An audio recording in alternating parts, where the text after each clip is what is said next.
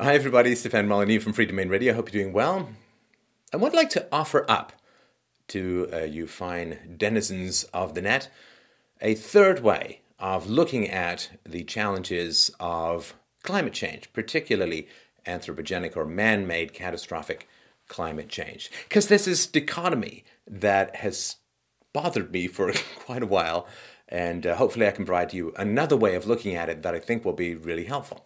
So, the traditional division in this debate is that, in general, people on the right uh, say that it's all a hoax, that there's no science behind it, it's all made up, and it's all statistical mumbo jumbo, and it's paid for by big government and all that kind of stuff.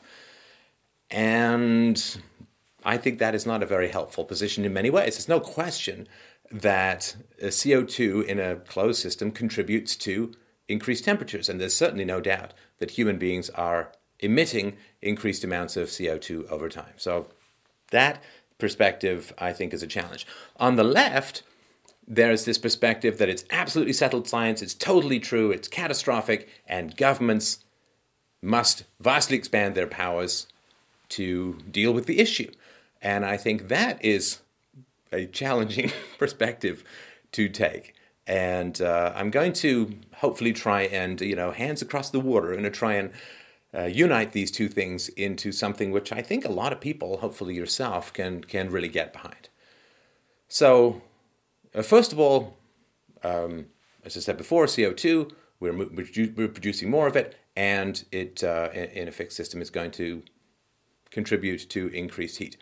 The degree of catastrophe, the catastrophe, of the C in uh, anthropogenic, uh, catast- catastrophic anthropogenic global warming, the C part is um, not fully settled as yet. There's challenges of people working back and forth with their models.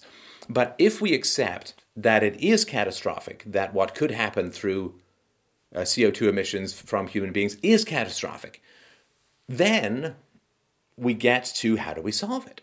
How do we solve this problem? Of course, governments have had years and years and years and years, and are we any closer to any kind of effective solution? Somewhat debatable, but I think we all, everyone who thinks that or who accepts that it's going to be catastrophic, global warming, really wants things to be moving more quickly. So let me put forward uh, just a couple of perspectives that hopefully can shake some of the cobwebs loose from these somewhat hardened battle lines. What if the science is valid, it is catastrophic, and the worst solution of all is the government? Now, that will certainly appeal to people on the right who tend to be skeptical of government power. I think it will also appeal to people on the left once I sort of explain what it is that I'm uh, trying to get at, and hopefully we can unite in a way that is going to be positive and productive for human liberty, for the future, for the planet, for nature, and, and so on. So, let me give you an example. Governments create a huge amount of money, pretty much out of thin air. Governments in conjunction with uh, central banks, but the central banks are controlled by the governments in many ways, and the governments are in some ways controlled by the central banks. But this capacity to create money out of thin air, drives materialism and thus predation upon the environment in truly staggering ways. I mean, just think about, oh, the economy isn't doing that well. Let's have a massive stimulus package and get, you know, shovel ready projects to build bridges and do this, that, and the other. Who knows how necessary all of these things are? But what we do know is that all of these stimulus packages, all of this debt and borrowing and money printing is driving, is driving a huge fever pitch of material consumerism. So think 10% of the housing stock in the United States is vacant. Think of how much environmental use or damage was inflicted. You know, the, the wood, the copper piping, the, electric, the electrical wiring, the roof, the basements, the concrete, the, the shipping everything everywhere. The, I mean, just crazy amounts of laying of sewage pipes and phone lines and cables and oh, it's crazy just how much environmental destruction was wrought in the creation and building of all of these homes, 10% of which in the entire housing stock now lies empty. Think of these giant empty cities in China. Think of just how much energy and environmental destruction is brought about, energy use, environmental is consumed to create these um, unused structures, environments, neighborhoods, cities. Well, of course, a lot of the housing boom in the United States was caused by excessive government policies, manipulating the mortgage market, manipulating the housing market, manipulating the amount of currency in circulation.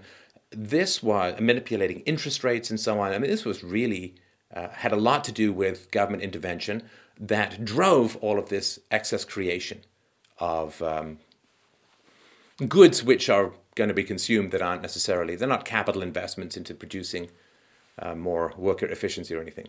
So think of that. Think of the Iraq War, uh, 2003. I mean, the U.S. military is the single largest institutional consumer of oil. The Iraq War, and to some degree the Afghanistan War, consumed more oil in a day than the entire population of India did in one day.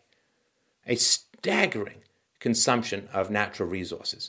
Now, if the government didn't have access to just borrow and print money and manipulate interest rates, what would have happened to people's enthusiasm for the war? It's one thing to say, I stand behind the flag, let's go get them, when there's no bill. And, and it's empty cheering for endless destruction. But if the government says, well, we want to start this war against Saddam Hussein, by the way, your taxes are going to go up $20,000 this year to pay for it, people are like, whoa, what's that? Blessed the peacemakers. If I'm getting a bill, eh, I feel kind of differently about it. And so, if the government didn't have the power to create money out of thin air, to borrow, uh, and to run these massive deficits, the war would most likely have been stopped in its tracks. So, without the power of central banking, environmental degradation and destruction is much, much lower. Now, that to me is a way of lowering CO2 emissions, lowering human beings' environmental footprint, which is sort of like a fascist boot to Mother Nature's boobs. That is a way of reducing environmental predation by reducing the size and power of the state. And I think that's the kind of thing that we want to start looking into. There are some significant solutions that have been put forward, like cloud whitening, where you get about 17 or 1800 unmanned vessels floating around spraying seawater up into the air so that the seawater merges with the clouds and a huge amount of light and heat is reflected back into space. And you can turn this on and turn this off. It doesn't do any atmospheric damage or anything, according to most reports. That costs about $6 billion. Well, currently, America is spending $22 billion a year on global warming initiatives. So this would be about three months and change of that budget for this uh, cloud whitening, which, according to many experts, would completely reverse even the worst potential effects of climate change or global warming. Why is this solution not being talked about? It's not that uh, expensive uh, compared to the amount of money that's being spending. Uh, one commentator has estimated that 1.75 trillion dollars is, is the cost the overall ripple cost of fighting global warming in America. I mean, that's like three times the federal deficit. Even the current budget of $22 billion a year, over $40,000 a minute. So, what if instead of saying, well, I need to fight expansion of state power by pretending that science is not science, which I don't think is, is valid and I think discredits people, um, what if we said, well, look, uh, we accept, if we accept all of these things, you know, the CO2, anthropogenic, catastrophic, the whole thing, but the solution to it is a reduction in the size and power of the state, a reduction in the military industrial complex, a reduction in, or an elimination of the power of the government to create money at will and to run deficits ad infinitum. That is a way where we can say, look, we accept all of these dangers, but the way to solve these problems is to reduce the size and power of the state. I think the Republicans will like that. I think people who look at uh, from from the left or from the environmental movement, which are not synonymous, of course, will look at the and feel frustrated that governments are not solving these problems in a way that is even remotely timely. But maybe, just maybe, we can look at this as an opportunity to scale back the size and power of the state, to reduce the heavily subsidized and indebted footprint that we're currently leaving on the face of Mother Nature, and find a way to really get the best of all worlds and acceptance of empir- the empirical evidence and rational methodology of science, a reduction in the size and power of the state, and the resulting far less harm to our planet as a whole. I really think that is an approach that we can mull over, and I think we can all get behind that because it solves the problems and it also extends and expands human freedoms. So, this is Stefan Molyneux for Freedomain Radio. Thank you so much for watching.